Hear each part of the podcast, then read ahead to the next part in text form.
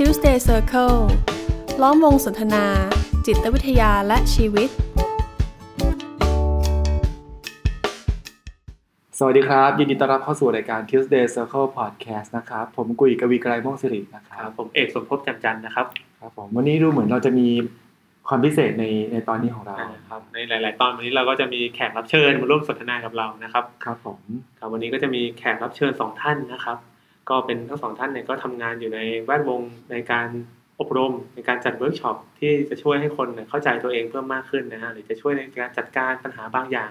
ภายในจิตใจนะครับ ก็ผมขออนุญาตแนะนำตัวทั้งสองท่านนะครับท่านแรกก็เป็นพี่เมธีจันทานะครับ แล้วก็ท่านที่สองคือพี่กาญจนาเพอร์คินนะครับหรือพี่ตู่นะครับ ก็ผมขอเรียกว่า พี่พี่เมธีกับพี่ตู่ค่ะนะครับก็ทั้งสองท่านก็ทำงานเป็นวิทยากรนะครับ มีความเชี่ยวชาญมากๆนะครับในการใช้ศิลปะหลายๆแขนงนะครับ ในการที่จะช่วยให้เราได้เรียนรู้โลกภายในแล้ววันนี้ประเด็นที่เราจะมาพูดคุยกันก็อาจจะเป็นประเด็นที่ว่า แล้วเราจะอาศัยศิลปะนะครับ มาทำความเข้าใจตัวเราเองได้ยังไงถ้าเติมจุดตั้งต้นก็คือเอ่องานจิตวิทยาการปรึกษาของเราอืมก็มีความเชื่ออย่างแน่วแน่เหมือนกันว่า การทำความเข้าใจของตัวเองเนี่ยเป็นมันจะเป็นปัจจัยหลักๆเลยแหละ ที่จะใช้ในการดูแลการดำเนินชีวิตอืมอืม ดูแลการจัดการกับอารมณ์อืมการรับมือกับปัญหาต่างอืมๆนะครับแล้วก็เป็นสิ่งที่น่าสนใจมากๆว่า มันก็คงจะมีสื่ออื่น ๆ อีกมากมาย ที่ใช้ในการอืมทำความเข้าใจตัวเองได้อืมครับหนึ่งในนั้นก็คือศิลปะครับอย่างที่พี่ๆแต่พอพูดถึงเรื่องศิลปะนะผมผมเองก็ยอมรับตามตรงว่าผมไม่มีความรู้เรื่องนี้เนอะเหมันเคยเรียนสมัยเรียนเนี่ยศิลปะสำหรับตอนตอนที่เราเป็นเด็กเนี่ยคือวาดรูป ที่เราจะวาดภูเขาต้นไม้มีนกอะไรพวกเนี้ยหรือศิลปะก็คือแบบอะไรทำนองนั้นน่ะวาดรูประบายสีอะแต่ ผมอยากอยากจะทราบในทัศนะของพี่ทั้งสองท่านก่อนแล้วละครับว่าโอเคก่อนจะไปพูดว่าศิลปะจะมาช่วยให้เราเข้าใจตัวเองยังไงเนี่ยศิลปะในความเข้าใจของพี่ๆทั้งสองท่านเนี่ยมันเป็นยังไงครับค่ะก็สวัสดีก่อนนะคะครับเอ่ออืมสำหรับเรื่องศิลปะเนี่ยสำหรับตัวเองเนี่ยจะเห็นว่ามันเป็นสิ่งที่ทุกคนเนี่ยมีอยู่ในตัวอยู่แล้ว แต่ตั้งแต่เด็กตั้งแต่เด็กๆเลย แต่พอเราเริ่มโตขึ้นเนี่ย เราเริ่มจะมีการปิดกั้นอะไรบางอย่าง อาจจะเป็นเพราะว่าประสบการณ์ในการทำศิลปะที่อ่าบางคนอาจจะเห็นว่ามันเป็นสิ่งที่จะต้องมีความคาดหวังอืมในบางอย่างครับมันก็เลยทำให้ค่อยๆห่างหายไป ซึ่งเหมือนปิกัสโซเนี่ยเขาจะพูดเสมอว่าทุกคนเนี่ยเด็กเด็กทุกคนเนี่ยเป็นศิลปินอยู่ในตัว แต่ปัญหามันอยู่ที่ว่าเราจะรักษาไอ้ความเป็นศิลปินในตัวของเราได้อย่างไรในเมื่อเราเติบโตขึ้นอืมอันนี้ค่ะซึ่งก็เป็นจุดที่อ่า เราจะนำศิลปะมาใช้เชื่อมโยง ให้เรากลับเข้าไปสู่โหมดของความที่เรามีจินตนาการ มีความครีเอทีฟมีการเพลงให้กลับเข้าไปสู่โหมดนั้นเพื่อที่กลับค้นหาพื้นที่บางส่วนที่อยู่ในตัวเราที่บางครั้งเราหลงลืมไปอะค่ะอืมเหมือนกับว่าศิลปะคือความสามารถในตัวเราเองที่จะจะมีจินตนาการที่จะสร้างสรรค์อะไรบางอย่าง ค่ะ มันคือมันมีมันมันมันคือสิ่งที่มีอยู่ข้างในอยู่แล้ว ใช่ค่ะ แต่ด้วยอะไรก็ตามแต่ที่มันอยู่ข้างนอกที่มันมันใช่มันมาปิดกั้นค่ะความสามารถส่วนนี้ค่ะอืมเพราะว่าหลาย ๆ ครั้งเนี่ยเวลาเราอ่าทำงานในเวิร์กช็อปเนี่ยพอเราเริ่มถามว่าเขามีความทรงจำเกี่ยวกับเรื่องการทำศิลปะเขาอย่างไรบ้าง ทุกคนจะมีในทาง negative ทั้งนั้น บางคนก็จะรู้สึกว่าถูกครูสอนศิลปะดูหรือให้คะแนนน้อยให้ตก ส่วนใหญ่แล้วจะจำได้แต่ตรงส่วนเนี้ย มันก็เลยกลายเป็นว่าศิลปะนี่มันเป็นสิ่งที่ยากเหลือเกิน แล้วทุกครั้งเนี่ยคนก็จะออกตัวว่า ศิลปะไม่เคยทำมานานแล้วแล้วก็เป็นสิ่งที่ทำไม่เป็นอืมเขามันจะพูดแบบนี้อืมอืมแล้วในมุมมองของของพี่เมธีล่ะครับครับของผมก็คงเป็นอ่าศักยภาพนะครับอ่าศิลปะมันหมายถึงศักยภาพของมนุษย์ในการเข้าถึงอืมอ่าคุณลักษณะของความงามสากลอืมครับซึ่งอ่ามันอาจจะหมายถึงการได้รู้จักที่จะ ปลดปล่อยตัวเองออกจากพันธนาการบางอย่างที่มันที่มันเป็นข้อจำกัดเพื่อจะให้เข้าถึงอารมณ์ความรู้สึกอ่าภายในลึกๆของตัวเอง ซึ่งความรู้สึกนั้นน่ะอาจจะนำพาไปสู่อ่าความงาม ความหวังจนกระทั่งไปถึงความรัก ความรักที่เป็นความรักหมายถึง ความรักที่เป็นสากลนะครับในความรักในความเป็นมนุษย์ ความรักในความเป็นเป็นอ่าคุณสมบัติด้านดี ด้านดีด้านงดงามของตัวเองอืมอืมครับในในในความเข้าใจของตัวเองคิดว่าคิดว่าคงอืมคงจะประมาณนี้ครับ พอนึกถึงความเชื่อมโยงนะครับจะเห็นได้ว่าทั้งมุมมองของพี่ตัวของพี่เมธีเริ่มจากพี่ตัวก็คือมองว่าศิลปะเนี่ยอันนี้อันนี้ไม่รู้ผมรับรู้ตรงหรือเปล่านะแต่ผมฟังแล้วผมเข้าใจว่าศิลปะเนี่ยมันอ่ามีอยู่ในตัวเราตั้งแต่เกิดแล้วมันเหมือนจะเป็นความเป็นอิสระเสรีเลยบางอย่างที่จะจินตนาการได้อืมแต่พอเราเติบโตมาเนี่ย มันผ่านกรอบความเชื่อและเรียนรู้อะไรบางอย่างทำให้ความอิสระเนี่ยมันดูคับแคบลงอืมใช่ไหมครับ แล้วพอคับแคบลงปุ๊บในเมื่อแล้วบวกกับมุมมองของพี่เมธีที่มองว่า ศิลปะมันคือการมองเห็นถึงความสวยงามโดยเฉคือพาะศักยภาพขศัองกยเราภาพของการมองความเห็นความสวยงามอืมภายใน แล้วพอพอเชื่อมโยงปุ๊บศักยภาพนี้มันมันเหมือนมันถูกบีบอืมถูกจำกัดไปด้วยใช่ไหมครับ พอเราเติบโตมาก็เหมือนเราจะมองเห็นความงดงาม หรือว่าความเข้าใจตัวเองภายในได้น้อยลงไปด้วยอืมดังนั้นศิลปะมันจึงไม่ใช่หมายถึงการไปไปทำอะไรบางอย่างนะไม่ใช่การไปวาดรูปกระทั่งไม่ใช่การไปเล่นดนตรี หรือไม่ใช่การไปทำอะไรเลยก็ได้ครับแต่มันเหมือนเป็นคุณลักษณะมากกว่า ที่อยู่ข้างในตัวเราที่เราจะเข้าถึงอะไรบางอย่าง ที่อาจจะเป็นความจริงของโลกและชีวิต ความงาม ความรักที่มันอยู่รอบๆตัว เรามีเราทุกคนจะบอกอย่างนี้ได้ไหมว่าเราทุกคนมีศักยภาพตรงนี้ ใช่ค่ะ เราทุกคนมีศักยภาพตรงนี้อยู่นะอ๋ออ๋อแล้วทีนี้ที่แล้วที่เห็นว่าเมื่อกี้ที่พี่ตู่กับพี่เมธีบอกว่ามันมันถูกปิดกั้นหรือว่า เราไม่สามารถจะเอามันออกมาใช้ได้มันเกิดอะไรขึ้นแล้วอ่าส่วนใหญ่แล้วเนี่ยจะเป็นในเรื่องของ ถ้าเราเรียนหนังสือมาเนี่ยวิชาศิลปะเนี่ยมันจะมีการให้เกรดแล้วการเรียนดนตรีก็มีการให้เกรดแล้วอันเนี้ยมันเหมือนมันมีการจริงๆแล้วศิลปะกับดนตรีเนี่ย มันเป็นสิ่งที่เราจะต้องเอ็กซ์เพรสออกมาอืมจากตัวเรา แต่ครับพอมันมีการให้คะแนนให้เกรดเนี่ยอืมมันเริ่มที่จะเป็นแบเรียอะไรบางอย่างอืมอันนี้ก็เป็นอันหนึ่งสำหรับเด็กๆ เพราะว่าเคยมีเด็กที่เรียนศิลปะแล้วรู้สึกว่าหรือเรียนดนตรีแล้วรู้สึกว่าจะต้อง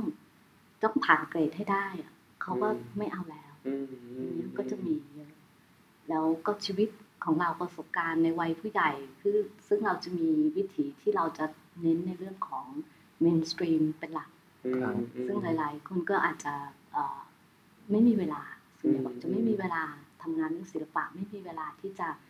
สัมผัสเชื่อมโยงกับศิลปะ ก็เลยทำให้เอ่อไอ้ความ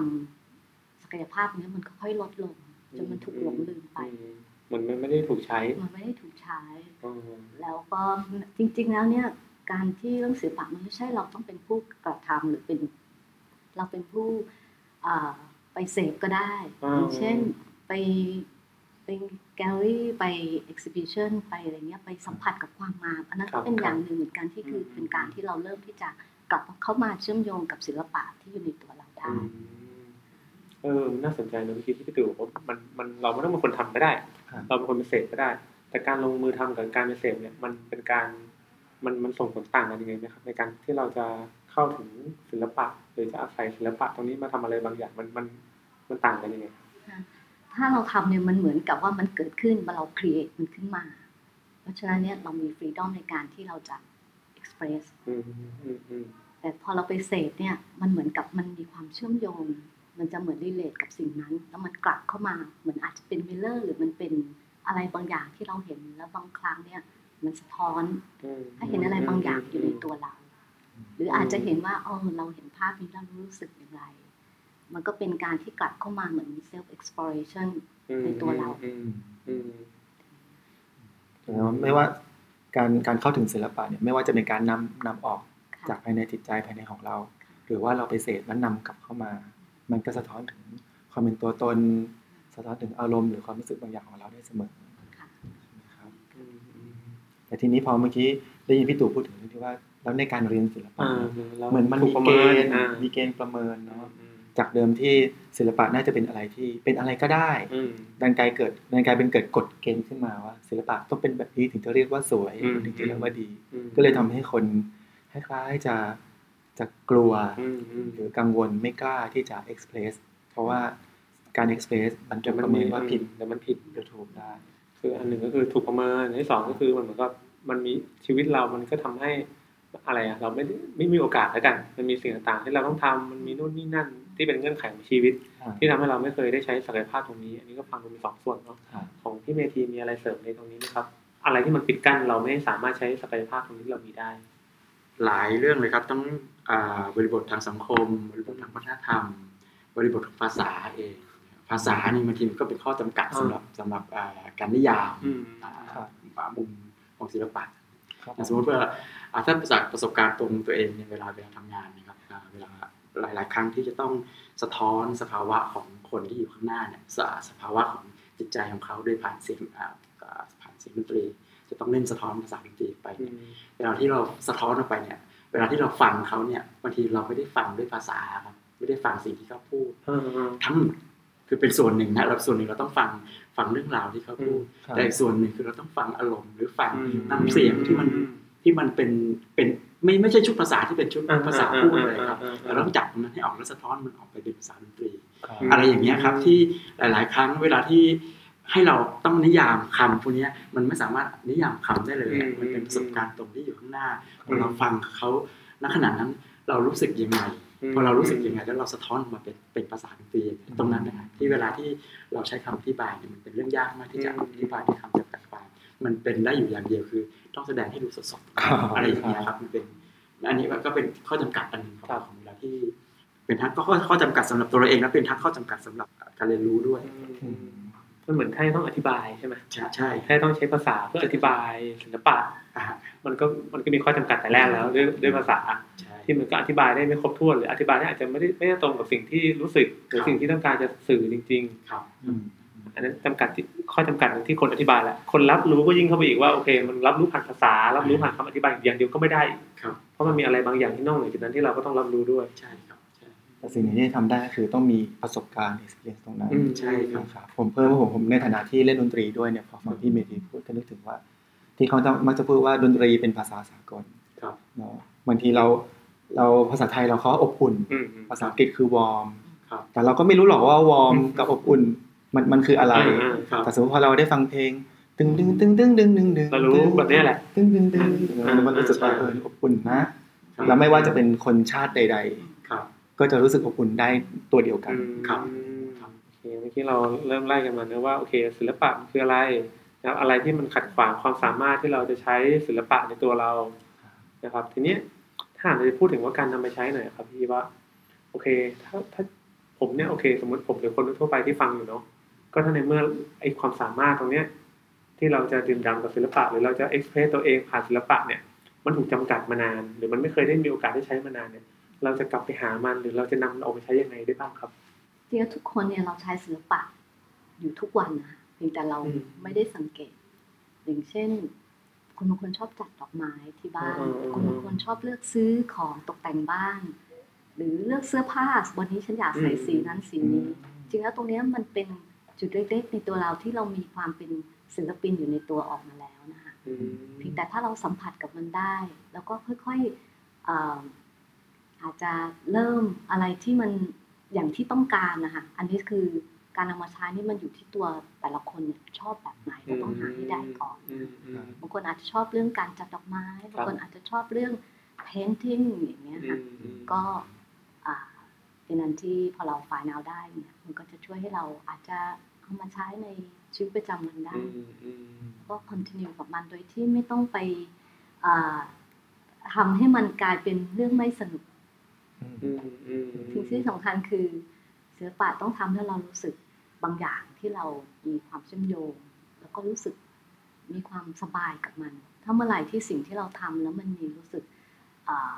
มันกดดันเราหรือมันจะต้องคำว่าจะต้องอย่างเงี้ยมันจะมันก็จะไม่กลายเป็นสิ่งศิลปศิลปะที่ที่จะนำมาดูแลตัวเราเองได้อืมเหมือนว่าเริ่มจากสิ่งที่มันอยู่ใกล้ตัว สิ่งที่เราสนใจ บางทีอาจจะเป็นสิ่งเล็กๆน้อยๆก็ได้ที่เรามองข้ามมัน ที่เราไม่เคยมองว่าเฮ้ยเลือกเสื้อผ้าใส่แต่ละวันเนี่ยมันศิเป็ลนปะด้วยเหรศิลปะด้อวยเออจริงๆพอฟังพี่ตู่ดูเออก็มีแง่มุมนี้นะเพราะว่าเราที่เราเลือกใส่เพราะว่าเราก็ให้ความสำคัญกับมันครับเราดูว่าเสื้อเรามันเหมาะกับตัวเราไหมมันเข้าเสื้อกับกางเกงกางเกงเข้ากันไหมครับแต่ที่จะเพิ่มก็คือก็ให้ความใส่ใจมันมากยิ่งขึ้น ให้เราเห็นว่าให้เห็นความเป็นศิลปะในสิ่งที่เรากำลังทำอยู่อืมไม่ใช่ว่าจะต้องไปร้านขายเครื่องเขียนนะ ไปซื้อกระดาษมาวาดรูป ครับว่าเห็นถึงความเชื่อมโยงกับกับตัวเองอืมรวมถึงถ้าที่ฟังไม่แน่ใจว่า ก็จะสัมผัสถึง ผมไม่แน่ใจว่าถ้าใช้คำว่าเพลิดเพลินมันมันมันจะมันจะใช่เป๊ะๆไหมอย่างเช่นถ้าเดิมเราคิดว่า เลือกเสื้อผ้าเนี่ย มันจะต้องต้องแมทช์จะต้องดูดูเป็นกะเป็นเกณฑ์เดี๋ยวคนจะมองว่าเราไม่ดีอืมอืมเดี๋ยวเสื้อแบบนี้มันจะไม่เหมาะสม เดี๋ยวจะไม่หล่อไม่สวยอืมแต่พอพอวันนี้เราได้เห็นว่าเอ้ยการเลือกเสื้อผ้าก็เป็นศิลปะนะ เราก็อาจจะเลือกเสื้อผ้าแบบ เอ้ยวันวันนี้ข้างบนเป็นสี เขียวแบบนี้ ใส่กางเกงยีนแล้ว มันเป็นยังไง อาจจะไม่ใช่ว่ามันดีหรือไม่ดี แต่เราใส่แล้วเรารู้สึกกับมันยังไงใช่ค่ะแต่ถ้ามันรู้สึกว่ามันไม่ใช่อะอย่างที่พี่พี่ตู่พูดบางทีมันรู้สึกอึดอัดไม่ใช่ มันอาจจะท้อนบางอย่างเหมือนกันที่พี่ตู่บอกเนาะใช่การการเลือกเสื้อผ้ามองเห็นภาพตัวเองในกระจก ก็คล้ายๆกับการเสพงานศิลปะที่สะท้อนใจเราใช่ค่ะแล้วเราก็เปลี่ยนสีเสื้อ แล้วก็สะท้อนใจเราอีกทีหนึงเหมือนกันอืม มันคล้ายๆมีความรู้สึกสบายๆความรู้สึกผ่อนคลายที่เราได้ทำสิ่งนั้นค่ะอืมแล้วในมุมมองของของพี่เมธีล่ะครับ เราจะเข้าถึงศักยภาพตรงเนี้ยที่เรามียังไง หรือว่าเราจะนำมันออกมาใช้ได้ยังไงมันเป็นคล้ายๆกับคุณตู่ครับแต่เป็นอ่าถ้าเป็นมุมของผมที่ซึ่งเป็นเรื่องเรื่องดนตรีเป็นเรื่องเป็นเรื่องหลักเนี่ย มันก็จะเป็นการกลับไปหาพื้นฐานเรื่องที่เรียบง่ายของความเชื่อมโยงบางอย่างนะครับ อย่างเช่น ถ้าเราไม่ได้เป็นนักดนตรีเนี่ย เราจะทำความเข้าใจจังหวะยังไง แล้วจังหวะมันสัมพันธ์กับความเป็นตัวเรายังไงซึ่งมันซึ่งจริงๆมันเป็นเรื่องธรรมชาติง่ายๆมากๆครับอย่างเช่น จังหวะในตัวเราเนี่ยเราเรามีหัวใจเต้นในจังหวะถ้าเรารู้สึกถึงจังหวะอ่าการเต้นของหัวใจเราเนี่ยเราเรารู้จักการเคาะเคาะที่มันเข้าอ่าที่มันสัมพันธ์กับกับหัวใจเราเต้นอะไรอย่างนี้ยครับมันมันก็จะเป็นการทำความทำความสัมพันธ์กับกับอ่าความเป็นตัวตนของเราโดยผ่านเรื่องเรียบง่ายพวกนี้ครับ ใช้คำอธิบายยากนิดนึงนะมันคล้ายๆกับกลับไปหาพื้นฐานของของของสิ่งที่มันเป็นเป็นเป็นแก่นที่มันที่มันเป็นเป็นเป็นความเป็นจริงนะครับอย่างเช่นดนตรีเนี่ย พื้นฐานของมันมันเป็นความเป็นความเป็นมนุษย์ปกติทั้งหมดเลย จังหวะก็คือจังหวะในตัวเราทำนองก็คือเสียงพูดเรานี่แหละ เรามีการแสดงอารมณ์ที่สูงที่ต่ำมีไดนามิกของเสียงก็คือเนี่ยมันมีความไพเราะจากตรงนี้ ถ้าเราฟังเสียงมนุษย์พูด ไพเราะเป็นเนี่ยเราก็เข้าถึงความงามสิอ่าตรงนั้นได้โดยธรรมชาติอยู่แล้วเราฟังเสียงอ๋อผู้หญิงคนนี้พูดเพราะเลยพูดเพราะเหลือเกินผู้ชายคนนี้พูดว่าพูดเพราะความไพเราะอย่างเหล่านี้มันมันมันมันมันคืออ่าพื้นฐานของพวกทำนองอืมอะไรอย่างเงี้ยครับอืมความพื้นความความเป็นกลับไปสู่ไอ้ความเป็นพื้นฐานเรียบง่ายตรงเนี้ยอืมไปทำความเข้าใจกับกับมันให้ได้ก่อนโดยที่ไม่ต้องไม่ต้องเอาเอาอ่าอะไรล่ะหลักการอะไรบางอย่างมาใช้ แล้วจากจากตรงนั้นค่อยๆขยายกลับกลับไปสู่อ่าเรื่องอ่า ที่มันเป็นความรู้ที่เพิ่มมากขึ้นก็ก็ไม่ใช่เรื่องเรื่องอะไรเรื่องล้าหลังไป แต่ว่าเริ่มต้นจากเรื่องง่ายๆอย่างนี้ก่อนเหมือนผมพอจะเห็นภาพแต่ผมแต่ผมยังยังไม่ค่อยเข้าใจว่าครับการจะกลับเข้ามาสู่ อย่างอย่างเช่นเรื่องของท่วงทำนองในคำพูดของตัวเองนี่ไม่แน่ใจพี่เมธีพอจะมียกตัวอย่างได้ไหมครับว่ามันทำยังไงอ่ายกตัวอย่างง่าย ๆนะครับอ่าเวลาที่เราบอกรักคนเนี่ยนะครับ เราบอกรักเพื่อนเสียงมันจะเป็นอย่างหนึ่งนะฮะ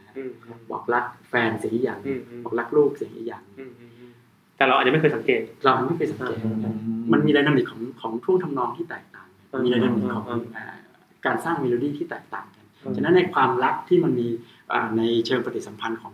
คนในในในในลักษณะที่ต่างกันเนี่ยในความสัมพันธ์ที่ต่างกันเนี่ยแต่เป็นอารมณ์ที่เป็นอารมณ์ร่วมคือรักเดียวแบบเดียวกันเนี่ยอืมมันสามารถสร้างสีสันได้หลากหลายมากอืมด้วยผ่านเสียงอย่างเงี้ยครับอาท่วงทำนองก็สร้างขึ้นมา ฉะนั้นเพลงรักนี่มันถึงถึงได้มีหลากหลายมากอืมทำไมเราฟังแล้วเรายังรู้สึกถึงว่ามันเป็นความรักอยู่ แต่ว่ามันมันก็ไม่สามารถอ่ามันมันก็ไม่เหมือนกันเลยในในในในความรักของแต่อ่าแต่แต่ละวัฒนธรรมในเพลงรักของแต่ละวัฒนแต่ละวัฒนธรรมที่มันเป็นเหมือนกับภาษาสากลที่ที่ข้ามไปจากเรื่องเรื่องหลักการทางในทางในทางที่จะทำให้มันเป็นเป็นเป็นศาสตร์นะฮะครับเป็นกลับไปที่ความเป็นธรรมชาตินั่นเดิม ฟังดูคล้ายๆว่ามันคือการกลับมาสังเกตตัวเอง กลับมาสังเกตตัวเองกลับมาสังเกตชีวิตตัวเองครับสังเกตท่าทางสังเกตน้ำเสียง สังเกตตัวเราอะที่ครับอยู่ในสถานการณ์ต่างใช่ครับๆที่เราจะเห็นถึงความว่ามันมีจังหวะของมันอยู่ครับเราไม่ได้เป็นตัวเราแบบแข็งทื่อตายตัวแบบเราเป็นแบบเนี้ยตลอดทุกสถานการณ์แต่มันก็มีเมโลดี้ของมันเมโลดี้ของชีวิตครับว่าอันนี้มันคือศิลปะพื้นฐานที่มีอยู่ในตัวมนุษย์ของแต่ละมนุษย์แต่ละคนจะว่าอย่างนั้นได้ไหมครับเวลาเราตื่นเต้นอืมจังหวะหัวใจเราก็เปลี่ยนไปแล้วครับ เหมือนกันนะเวลาเราฟังเสียงกลองที่มันอืมเร้าใจอืมมันสัมพันธ์กันแบบนี้เวลาที่เรากลองมันช้าลงมันเป็นยังไงใจมันก็จะเต้นช้าลงความรู้สึกเอ่อของทางร่างกายมันก็จะช้าลงอะไรอย่างเงี้ยครับมันมีอืมมันมีส่วนสัมพันธ์ตั้งแต่ตรงนี้อยู่แล้วอะตั้งแต่แรกอืมโดยที่เราไม่จำเป็นต้องใช้ทฤษฎีอะไรไปไปสังเกตอืมเราเราสังเกตได้ผ่าน ผ่านความเป็นชีวิตของเราเนี่ยได้ตั้งแต่ตั้งแต่แรกแล้วอืมถ้าจะฟังจากของพี่ตู่แล้วของพี่เมธีให้เชื่อมโยงกันก็คือ มันเริ่มต้นจากสิ่งง่ายอืมๆ ที่มีเรามีอยู่แล้วในชีวิตนั่นแหละแล้วเราก็สังเกตมันสังเกตตัวเรา ในขณะที่เราทำสิ่งต่างๆ ดูดูว่าเราทำมันแบบไหนครับเราทำมันแตกต่างออกไปยังไงในแต่ละสถานการณ์มันมีจังหวะของมันยังไง อันนี้อาจจะเป็นพื้นฐานที่อาจจะชวนเราค่อย ๆ กลับมา สู่ศักยภาพที่เราจะเข้าถึงศิลปะ หรือเราจะสร้างงานศิลปะ หรือเราจะดื่มด่ำกับศิลปะที่มันแบบมันเป็นคุณลักษณะที่มันมีอยู่แล้วในตัวเราอืม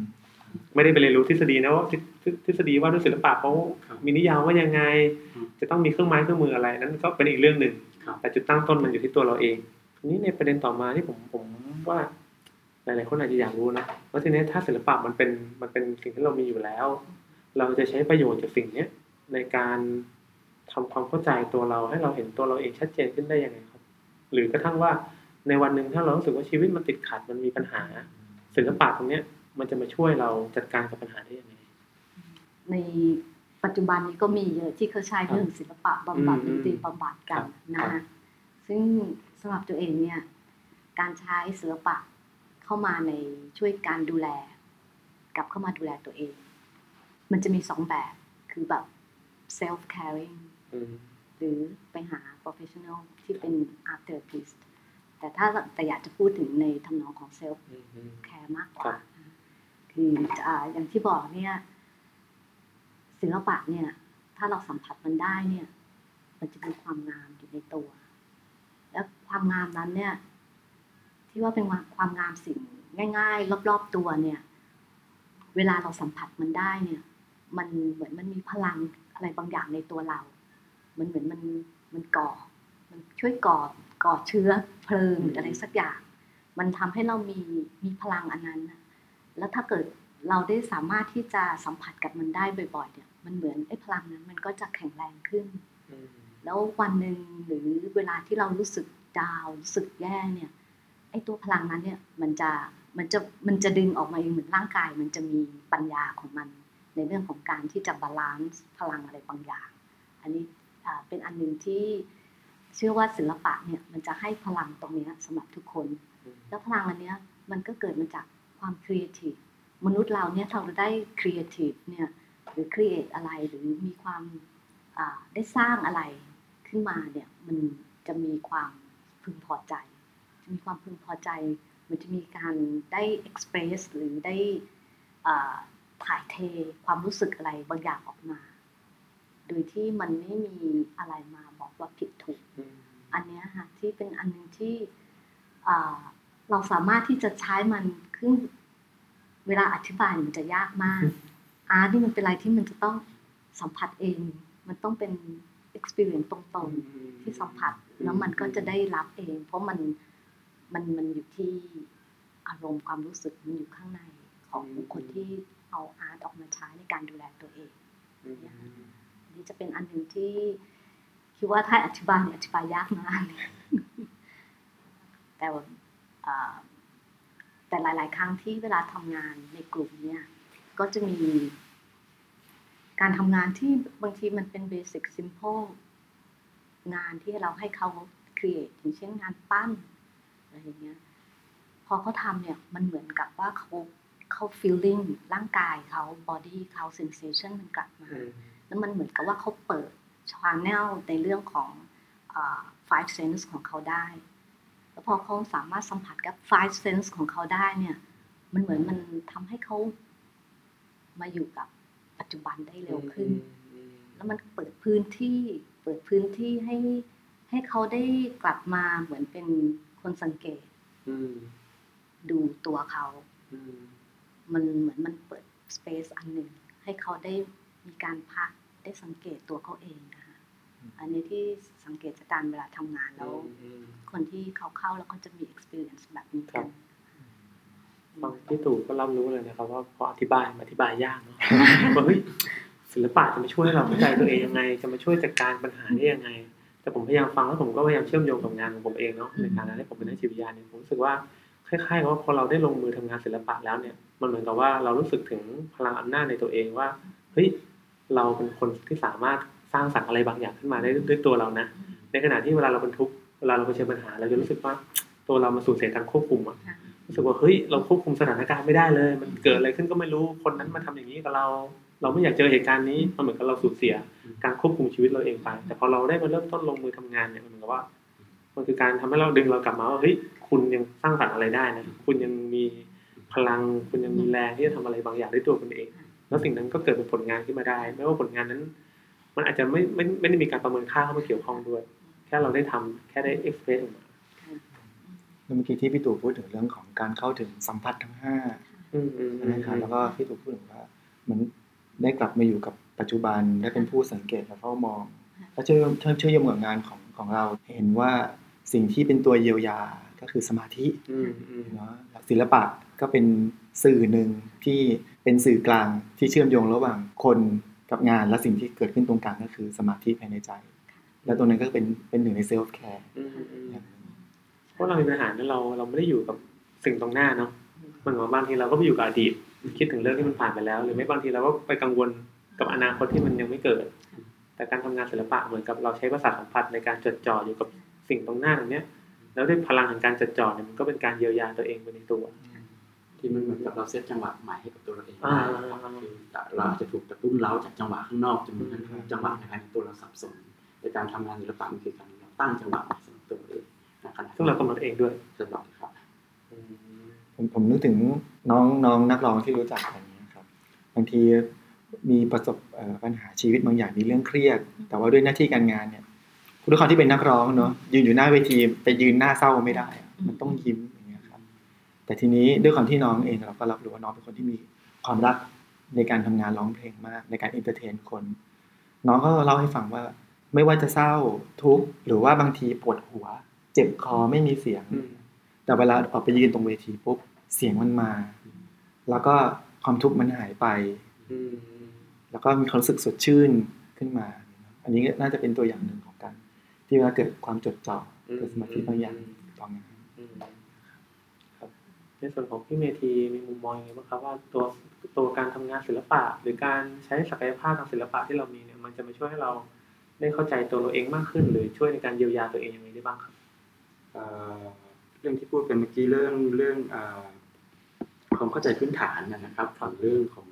คุณสมบัติบางอย่างของศิลปะเนี่ยนะครับอย่างเช่นความเข้าใจเรื่องจังหวะที่มันอยู่ในชีวิตประจำวันของเราความเข้าใจเรื่อง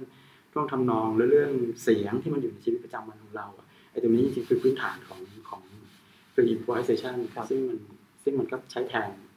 อ่ากับอ่า free association ในอืมขออนุญาตเผื่อเผื่อเผื่อท่านผู้ฟังบางคนอาจจะไม่ไม่รู้จักคำว่า improvisation หรือว่า free association คือยังไงครับคือการอ่า free improvisation คือการการด้นสดนะครับอืมการด้นสดในทางดนตรีเนี่ยครัจะบมีครับมันจะมีการด้นสดคือ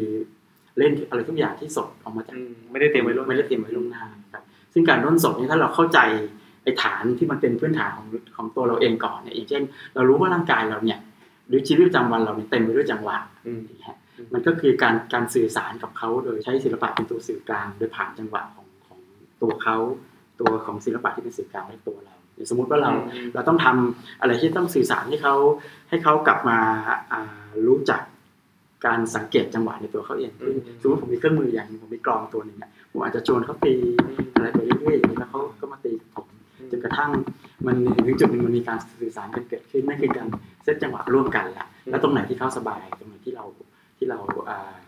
มีส่วนเสริมให้เขาสบายหรือตรงไหนที่เรากระตุ้นเราให้เขารับรู้ถึงอะไรบางอย่างไอ้ตรงนั้นนั่นคือการการการเซตจังหวะระหว่างกัน และในขณะเดียวกันถ้าถ้าเขาเข้าใจพื้นฐานตรงนี้แล้วเนี่ยในชีวิตประจำวันของเขาเขาเขาเขาทำงานกับมันได้ครับอืมไม่ว่าจะอ่าเซตจังหวะโดยผ่านผ่านอ่าการเล่นดนตรี เซตจังหวะโดยการเดินการก้าวเท้าเดินอืมอืมในขณะที่เรามีแรงกระตุ้นจากอะไรข้างนอกมาเยอะๆเนี่ยบางครั้งเราอาจจะต้องเดินเดินเร็วขึ้นอืมใช่ไหมครับ ถ้าเราเรารู้สึกว่าเออเราผ่อนคลายลงเราเราเราเราจะรู้เองครับว่าเราจะจะจัดจังหวะในร่างกาย ถ้ารู้ว่าจังหวะนี้มันหนักไปแล้วก็ผ่อนมันลงครับ ถ้าอยากจะเร่งมันให้มากขึ้นเราก็ทำให้จังหวะมันหนักขึ้นครับครับ ซึ่งมันไม่ได้มีเฉพาะพอ พอพูดเป็นคำว่าจังหวะนี่มันมันไม่ได้มีมันไม่ได้เป็นจังหวะที่เป็นเสียงมันก็เป็นอะไรอย่างใดอย่างหนึ่งนะครับครับการก้าวเท้าเดินก็เป็นจังหวะใช่ไหมครับการลงมือทำอะไรสักอย่างการหายใจก็เป็นจังหวะอืมอะไรอย่างเงี้ยครับถ้าเราเข้าใจการสังเกตอะไรอย่างนี้เนี่ยไอตัวที่เป็นดนตรีหรือตัวที่เป็นศิลปะมันเป็นแค่เครื่องมืออย่างหนึ่งเท่านั้นเองที่จะสื่อเข้าไปสู่เรื่องความเป็นความรู้ตัว ความรู้ตัวที่เป็นความรู้ตัวกลางนะครับความรู้ตัวสากลตัวเนี้ยที่ผม อาจจะใช้คำอธิบายยากนิดนึงการทำงานศิลปะมันคือการสื่อสารจังหวะของชีวิตเราสื่อสารได้ไหมครับจังหวะของชีวิตเราก็ได้ท่วงทำนองของชีวิตเราก็ได้แต่ถ้าถ้าในในในในส่วนที่ผมใช้อยู่ผมจะใช้สามส่วนใหญ่ๆคือเรื่องของจังหวะทำนองแล้วก็การการประสานรวมกันไอ้สามส่วนนี้มันจะสัมพันธ์กับสามส่วนในในในความเป็นมนุษย์ของเราคือ จังหวะจะสัมพันธ์กับร่างกายทำนองจะสัมพันธ์กับอารมณ์ความรู้สึก อืมไอ้ส่วนของที่เป็นอ่าเป็นเป็นเป็นคอร์ดหรือเป็นความฮาร์โมนีฮาร์โมนีสัมพันธ์กับระบบคิดโอ้มันจะสัมพันธ์สามอย่างเนี้ยสามประสานครับคือพอพอเราไม่ได้พูดพูดเป็นหลักทฤษฎีแล้วผมบนเวทีมันก็จะมันกระโดดไปกระโดดมาที่หนึ่งแต่จริงๆมันเป็นมันเป็นพื้นฐานปกติของมนุษย์ซึ่งทุกคนมีอะครับ สมมติเราเล่นเพลงเพลงที่คอร์ดยากๆซับซ้อนเนี่ยครับมันทำไมมันถึงซับซ้อนเพราะมันกระตุ้นกับวิธีคิดที่มันอ่าทบกันไปทบกันมาอืมอืมมันเลยทำให้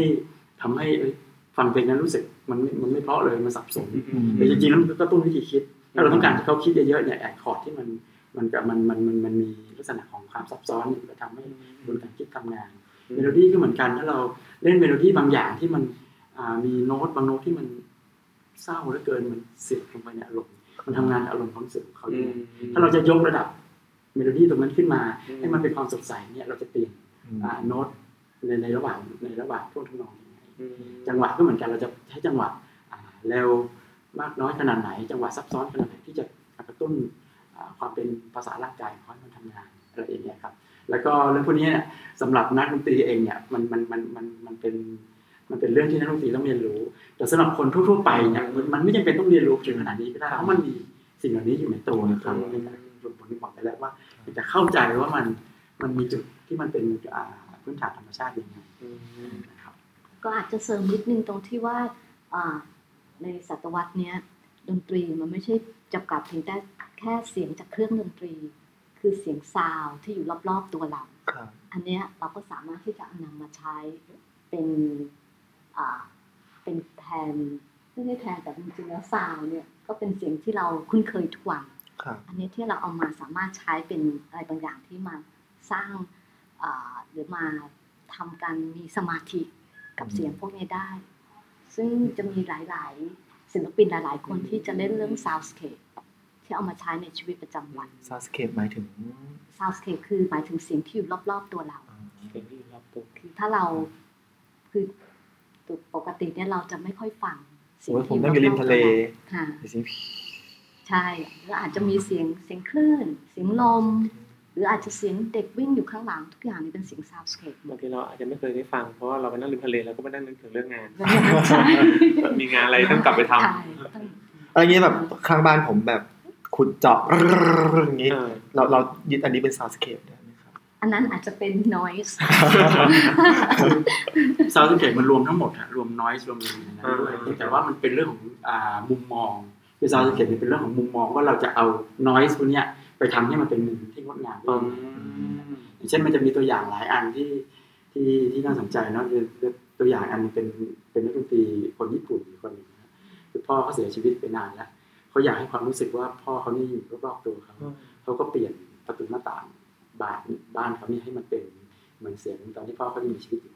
ประตูหน้าต่างของเขาอ่าของบ้านญี่ปุ่นเป็นแบบบานเลื่อนใช่ไหมครับพอเปลี่ยนให้เป็นเสียงนั้นเนี่ยทุกครั้งที่ตื่นนอนเลื่อนประตูหน้าต่าง มันจะได้ยินเสียงตอนที่พ่อเขายังมีชีวิตอยู่แล้วเขาก็มีความรู้สึกว่าพ่อเขายังอยู่รอบๆตัวเขาโดยผ่านเสียงพวกเนี้ยนี่คือคือ soundscape ถ้าเราเราปล่อยมันผ่านไปเฉยๆมันก็เป็นแค่เสียงปกติธรรมดาแต่ถ้าเรารู้จักว่ามันมีความหมายบางอย่างที่มัน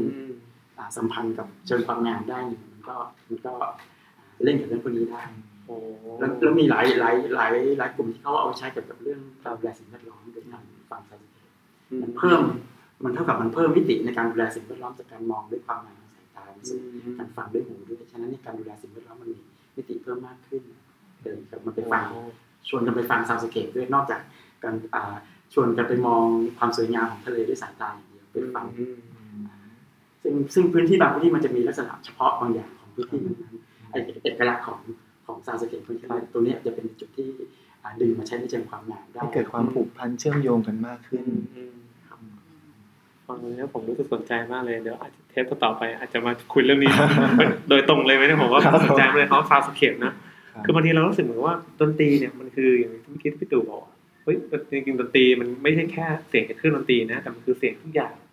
เออพอเรามองอย่างนี้เราจะรู้สึกว่าดนตรีมันอยู่รอบตัวเรานะแล้วมันก็เราก็สามารถใช้ประโยชน์หรือเราสามารถจะอาศัยเสียงเหล่านี้ในการทำความเข้าใจตัวเองได้พี่คุยบอกว่าเสียงเจาะเนาะมันเป็นน้อยมันรบกวนใจแต่พี่เมธีก็บอกว่าเฮ้ยเราอาจจะแปลเปลี่ยนไอ้ เสียงรบกวนใจเนี่ยมามาเป็นความพึงพอใจก็ได้ผมอยากชวนพี่เมธีขยายความตรงนี้เพิ่มเติมนิดนึงได้ไหมฮะว่าเออก็เราไม่พอใจเหมันเสียงข้างบ้านทะเลาะกันอย่างเงี้ยถ้ามันทำกับข้าวเสียงดังตอนเรานอนอยู่เงี้ยครับเราจะเข้าใจมันยังไงอันนี้จริงๆทำอยู่ที่สวนโมกกรุงเทพทุกทุกวันทุกวันเสาร์แรกของเดือนขี้นะทำเรื่องทำเรื่องสาวสเกตนี่แหละคือเสียงเนี่ยที่มันเป็น noise เนี่ยเพราะว่ามัน เรามีความจำหรือมีประสบการณ์อืมบางอย่างกับสิ่งเหล่านั้นในด้านในด้านที่มันเป็นเป็นด้านลบอะครับเป็นด้านที่มันมันตัวทำงานรบกวนครับเป็นตัวรบกวนกันจริงๆมันเป็นการทำงานกับสัญญาเราพูดกับพูดกันมันทำงานกับสัญญาของเราเองถ้าเรารู้ว่านั่นนะคือสัญญาแค่นั้นเองมันจบละมันจบตั้งแต่ตรงนั้นอืมถ้าตรงนั้นมันคือมันคือสัญญาที่มันทำงานกับเราอ่าอย่างสมมติว่าเราได้ยินเสียงเนี้ยเราสมมุติว่าเสียงบางเสียงเนี่ยซึ่งความดังของเสียงมันไม่ได้ดัง ในค่าของความดังที่ที่ที่ที่เป็นอันตรายกับสุขภาพเราใช่ไหมครับ แต่เราได้ยินเสียงนี้ที่ไรปุ๊บเนี่ย มันมันรู้สึกแย่ทุกทีเลยอืมถ้าเราแค่เราจำได้ว่าเสียงที่เราอ่ารู้สึกได้ฟังแล้วรู้สึกแย่มันมีที่มาจากอะไรแค่นั้นแหละตรงนี้เป็นต้นตอของของของของประเด็นของมันแค่เนี้ยจากจากอ่าจากจุดที่เรามองเห็นตรงเนี้ยมันมันมันจะทำอะไรกับมันก็ได้อืมเราจะเห็นความเราจะทำให้มันเป็นความงามก็ได้หรือจะทำให้มัน ไม่มีผลไม่มีเอฟเฟกต์กับเราในด้านลบอีกต่อไปก็ได้อืมอืม เห็นความเชื่อมโยงเห็นความคือจริง ๆ ที่เราไม่พอใจเนี่ยเราไม่ได้ไม่พอใจที่เสียงนั้น แต่จริงๆแล้วมันมีความจำมันมีอะไรประสบการณ์เดิมอะไรบางอย่างที่มันเชื่อมโยงกับเสียงนั้นอยู่ถ้ามุมของซาวสเกตที่เราสองคนทำเนี่ยนะครับมันเราเราจะมีแบ่งเป็นสี่เรื่องซาวอินเนอร์ซาวซาวสเกตและอินเนอร์ซาวสเกตนึกออกไหมฮะพอซาวรายเนี่ยละเอียดกว่าไอ้เยอะมากไอ้จริงๆแล้วเนี่ย ไอ้จริง ๆ แล้วเนี่ยที่เราได้ยินเสียงนั้นน่ะ แล้วเราไม่พอใจเนี่ยจริง ๆ มันไม่ใช่ sound มันคือ inner sound inner sound ของเราทำงานกับเรานึกออกไหมมัน sound นั้นมันไปกระทบกับ inner sound เราอ่าแล้วเราถูก inner sound เราเล่นงานตัวเราอืมไม่ใช่ตัวซาวนั้นทำงาน ไม่ไม่ใช่ตัวซาวนั้นเล่นงานเราโดยตรงนึกออกไหมอืมครับอืมเพราะซาวนั้นจริงๆเนี่ยมันไม่ได้ดังถึงขนาดที่มันเป็นอืมอันตรายต่ออืมอ่าต่อเราอ่าตามค่าเดซิเบลที่เขากำหนดอืมอย่างเงี้ยครับ เห็นภาพเลยนะบางทีไปอยู่ในที่ที่มันเสียงดังๆแต่เราก็เฉยๆอะอืมแต่บางทีเราอยู่ในมันมีเสียงก็ไม่ได้ดังอะนะแต่เรารู้สึกรำคาญขุนใจรำคาญใจอะไรกับเสียงเสียงนี้อะแสดงว่ามันไม่ได้เป็นคุณภาพของเสียงนะ ที่มันที่มันทำให้เรารู้สึกแย่ แต่มันเป็นอย่างที่พี่พี่เมธีว่านะเสียงนี้มันมากระทบกับอะไรบางอย่างในตัวเราครับและทำให้เราเกิดความรู้สึกบางอย่างขึ้นมาคือเมื่อกี้พอพูดว่าไม่มันมันไม่ใช่คุณภาพของเสียงก็จริง ๆ ก็ไม่เสมอไปอืมเสียงเสียงอาจจะรบกวนเราจริง ๆ ก็ได้อืมแต่ว่าการทำงานแบบ แบบเสพเสพซาวสเคปในเชิงศิลปะ มันสามารถสะท้อนใจของเราอืมให้กลับมาสังเกตตัวเองได้ว่า เรากำลังรู้สึกอะไร เราได้ทำความเข้าใจว่าเรากำลังถูกรบกวนด้วยสิ่งสิ่งนี้จริง ๆ อยู่หรือเปล่าอืมอืมผมว่าเรื่องนี้เดี๋ยวต้องมีประเด็นคุยกันต่อแน่นอนเลยแต่เมื่อกี้เดี๋ยวผมขอขอสรุปประเด็นก่อนนะวันนี้ที่เราคุยกันเนี่ยโอเคตั้งแต่ว่าศิลปะมันคืออะไรเนาะเราก็พบว่ามันคือมันไม่ใช่ตัวงานศิลปะ มันไม่ใช่วิธีการ ทำอะไรบางอย่าง แต่มันคือคุณภาพใจ มันคือศักยภาพภายในที่เราจะเอ็กเพรสตัวเอง หรือที่เราจะดื่มด่ำกับสิ่งที่มันอยู่รอบตัวเรา แต่คุณภาพเหล่านี้โอเค มันอาจจะเราอาจจะหลงลืมมันไป เพราะไม่ค่อยได้ใช้ เพราะถูกจำกัด ด้วยการเรียนรู้ด้วยสังคมด้วยอะไรก็ตามแต่ที่เป็นเงื่อนไขนะครับครับแถวเนี้ยพี่พี่ตู่พี่นีก็บอกว่าเราก็มีวิธีการที่จะเข้าถึงมันง่าย ๆ ผ่านชีวิตเราเลยแหละผ่านสิ่งเล็กๆน้อยๆต่างๆที่เราทำในชีวิตอยู่แล้วศิลปะไม่ใช่เรื่องไกลตัวครับ แต่ศิลปะมันคือชีวิตเราแหละอืมให้เราสังเกตจังหวะชีวิต สังเกตทุ่นนอนชีวิตเราเอง แล้วพยายามจะทำความเข้าใจมันรวมถึงจินตนาการและความอิสระภายในของเราด้วยอืมอืมมันก็อาจจะเป็นจุดตั้งต้นเล็กๆน้อยๆนะครับ ว่าโอเค เราอาจจะไม่ต้องไปมองหาที่ไหนไกลฟังแล้วไม่ต้องไปร้านเครื่องเขียนเนอะไม่ต้องไม่ต้องไปซื้อกระดาษซื้อสีซื้อปากกาอะไรมา คือความคุ้นเคยเราอาจจะมองว่าศิลปะและดนตรีเป็นทักษะอืมว่าทักษะมันจะตามมาด้วยกฎด้วยเกณฑ์อืมด้วยทฤษฎี แต่จริงๆแล้วมันภายใน มันไม่เกี่ยวกับซึ่งแบบมองมุมมองมันก็ไม่ได้ผิดนะ แต่มันอ่าแค่มันแค่เป็นส่วนเดียวอ่าอ่าใช่แต่ศิลปะมันกว้างกว่านั้นคือพออย่างนั้นมันอาจจะจำกัดอ่าการเข้าถึงศิลปะหรือการเข้าถึงตัวเองได้ใช่ไหมครับ ถ้าเราอืมเรารู้สึกว่าเราไม่ได้เก่งศิลปะกับดนตรี แต่ว่ามุมมองของพี่ตู่พี่เมธีในวันนี้ทำให้เห็นว่า ทุกคนสามารถเข้าถึงดนตรีและศิลปะภายในตัวเองได้ เพราะว่ามันไม่ใช่เรื่องของของทฤษฎีหรือการฝึกฝนและทักษะเสมอไป แต่มันคืออยู่ข้างในและมีความเป็นตัวเราอยู่ในนั้นเสมอือม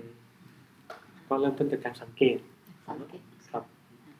กลับมาสังเกตชีวิตตัวเองนะให้ได้เห็นศิลปะที่ชีวิตเราสะท้อนออกมาครับผมนะครับ ก็สำหรับวันนี้ก็สมควรแก่เวลาครับผมเราก็จบกันทุนๆแบบนี้แหละไม่มีอะไรไม่มีอะไรมากมายไม่มีอะไรมากที่ก็ชวนชวนพี่ตู่พี่ในทีทิ้งท้ายหน่อยนะครับว่าโอเคก็อาจจะเป็นมุมมองนะว่าเออศิลปะจริงๆแล้วมันให้ให้คุณค่ากับชีวิตเรายังไงครับ กลับมาเป็นเด็กใหม่อืม ให้ปั่นแล้วก็ให้เชื่อมโยงกับความเป็นเด็กในตัวเราเองเอ้ยมันมีอันอันหนึงที่น่าสนใจนะครับพอดีอ่าอาจารย์อาจารย์ต้นเคยแปลไว้นะครับแต่ผมยังไม่ได้อ่านเรื่องนี้ผมประเด็นไปฟังอ่าอ่าสปัดสลับนี้เป็นคนหนึ่งพูดถึงเรื่องนี้น่าสนใจมาก คือเขามองว่าศิลปะแบบญี่ปุ่นเนี่ยมันมีอ่ามุมมองในเชิงความงามมีอยู่สามประเภท ประเภทแรกนี่เป็นประเภทพื้นฐานที่สุดคือเขาใช้คำว่าความเริงเล่น คือเว ลาที่อยู่ในความงามประเภทนี้มันมีมันมีความสุขจากง่ายๆจากการเริงเล่นอืมอืมประเภทที่สองเนี่ย มันซับซ้อนขึ้นมาอีกหน่อยหนึงเขาใช้คำว่าวิปลาสอืมวิปลาสนี่คือมันเริ่มมีรูปแบบอืมีมอ่ารูปธรรมของความงามที่ที่ที่ที่มีอ่าหลักการที่มีสามารถถกเถียงกันได้แสวงหาความจริงบนบนบนความงามได้ แล้วอีกอีกอันหนึงอันสุดท้ายเนี่ย มันเขาใช้คำว่าความบริสุทธิ์ ซึ่งความความความบริสุทธิ์นี้สำหรับผมผมรู้สึกว่ามัน มันอิสระมากเลยอะมันอืมมันไม่เป็นทั้งแบบแรกและแบบที่สองมันสามารถเป็นแบบแรกก็ได้แบบที่สองก็ได้อืมอืมไอไอไอคำว่าความบริสุทธิ์เนี่ยเป็นกลางเป็นอะไรที่ปริศนาไอทิ้งไว้ให้ให้ให้ให้แต่ละคนที่ฮะมันมีประสบการณ์และสัมผัสอ่าประสบการณ์และสัมผัสมันด้วยตัวเองซึ่งมันมันไม่ได้เป็นไม่ได้เป็นรูปธรรมของของของคำตอบหรอกอืมครับครับสำหรับทีมนี้ก็ต้องขอขอบคุณพี่เมธีและก็พี่ตู่มากๆนะครับขอบคุณมากครับ ก็เดี๋ยวมีโอกาสเรามาขยายเรื่องของชาวสเกตเพิ่มเติมครับโอเคสำหรับเทปนี้ Tuesday Circle Podcast ก็ต้องขอลาไปก่อนนะครับครับสวัสดีครับสวัสดีสวัสค่ะดีครับ Tuesday Circle ล้อมวงสนทนา จิตวิทยาและชีวิต